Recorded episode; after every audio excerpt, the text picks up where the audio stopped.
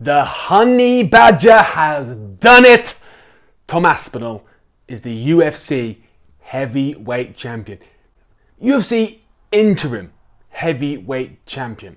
Now let's dig into this a little bit, shall we? Jon Jones, who is the full heavyweight champion, shall we say, was supposed to defend his title against Stipe Miocic recently, but got injured. So, in his absence, Tom Aspinall gets to go in there and in a quite frankly stunning performance beat Pavlovich in 1 minute and 9 seconds to claim the championship. So now Tom Aspinall is at the top of the heavyweight division. But Jon Jones is still lurking there. He's going to be this omnipresent, lurking shadow over Aspinall's reign until those two can, can finally sort it out. Now, first things first, do we think that Jones should be allowed to keep the, the full championship and that Tom has this interim championship? Because right now, today, if Aspinall and Jones fought, wouldn't you think that Tom Aspinall would beat Jon Jones? Jon Jones is injured. Jon Jones is not in any fit shape to be in an, in an octagon. So wouldn't you say that Tom Aspinall is the baddest man in the heavyweight division in the UFC? But yet he has this asterisk, this interim around his title reign. Now, my question is when Aspinall and Jones hopefully do finally clash, who's going to win? Jon Jones is undefeated. He's not quite defeated. His record. His record is a 27 wins and one loss. Now, that one loss to Matt Hamill is one that is dubious to say the least. A lot of people think it should be overturned. Jon Jones basically is undefeated. A lot of his career, particularly early on, he was uh, he wasn't even training. He was just rolling off natural ability. You can dig for yourself and see some night outs that Jones is having before many of his fights. Look at Jones's record. Jones's last fight was March 4th, 2023, against Ciryl Gane. Before that was against Dominick Reyes, Feb 8th, 2020. So nearly three years between those fights. That means that Jon Jones will have had one fight that lasted two minutes and four seconds in five years. In five years. Now, he's looked fantastic in those fights. I, for one, thought that when he came back from, from some of his layoffs, that the sport may have moved on, that the other guys would have come through and, and make Jones look dated in his skills. That, that didn't happen. Jon Jones is an incredible athlete. But is he going to get any better? 36 years old. He's still got time left. He's a heavyweight. These guys can, can run long. But is he going to get better? Tom Aspinall, on the other hand, looked incredible.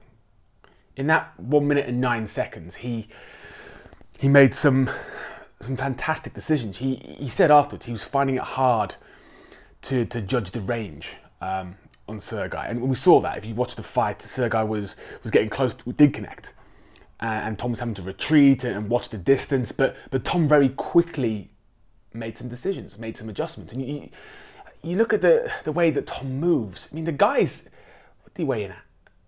262 pounds, I think he weighed in at for his last fight. He's shooting. I mean, 265 is the heavyweight limit. Tom is Tom on a, a normal day is above that heavyweight limit. He's a natural huge guy, and I, I've got to say I've met Tom a few times, and he's he's much bigger in real life than he looks on screen. He's a he is enormous. He's a natural heavyweight. Tom Aspinall is, is 30 years old. He's not in his prime yet. Yet he's demonstrated so many incredible skills, physically, mentally, that make him a, a such a dynamic and intriguing heavyweight fighter. And everyone he's been put up against. I mean, look at his last few fights, of course, against Pavlovich, against Tybura, Curtis Blaydes. That ended with a knee injury. He's come back from that. Uh, Volkov, Spivac, Andrei Arlovski. I mean, Aspinall's CV is, is strong as hell. And he's only going to keep improving. We know he wants the Jones fight. Jon Jones wants the Tom Aspinall fight. There's a lot of spec between these two. The back and forwards they've had since that fight, Jones congratulating Tom.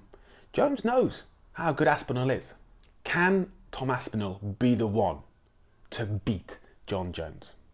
I put a, a poll on my Instagram uh, recently, and I said, "Who do you think is going to win in a match between Aspinall and Jones?" And it was tight. It was tight, but Aspinall just got it. I think now, if Aspinall's goal, and it's going to be the goal all along, every heavyweight wants to face Jon Jones. Jon Jones's career for me is it, it's a bit like Conor McGregor's. I feel like some of the best years of their their careers were lost. Lost to lifestyle choices. Again, Jones, he's going to fought once in five years by the time he comes back. Just think how good Jon Jones is. Just think what he could have accomplished in those years. There's a lot of gaps in Jon Jones's career. What could he have done if he hadn't had those layoffs? When Jones does return, is this going to be the final act of his career? Will we see Jones versus Stipe? Will Stipe fancy his chance against Aspinall? Is that a fight we get to see? But Tom Aspinall versus Jon Jones is the fight I think we all want to see now within the UFC. I think that Tom Aspinall, if he continues to improve, continues to settle into being the UFC heavyweight champion, that could be his fight to lose. If he keeps active, he said he wants to fight on UFC 300, which I, th- I think is in April. That will hopefully be his next contest. What will he learn? How will he develop? Will Tom Aspinall, the Brit, the Honey Badger, will he eventually be able to prove that he is the best heavyweight in the UFC? And then we look at other heavyweights out there. Francis Ngannou. How does Aspinall sit up against someone like Ngannou? Some intriguing matchups out there, but for now, let's all bathe in the glory of the Honey Badger at the top of the UFC heavyweight division.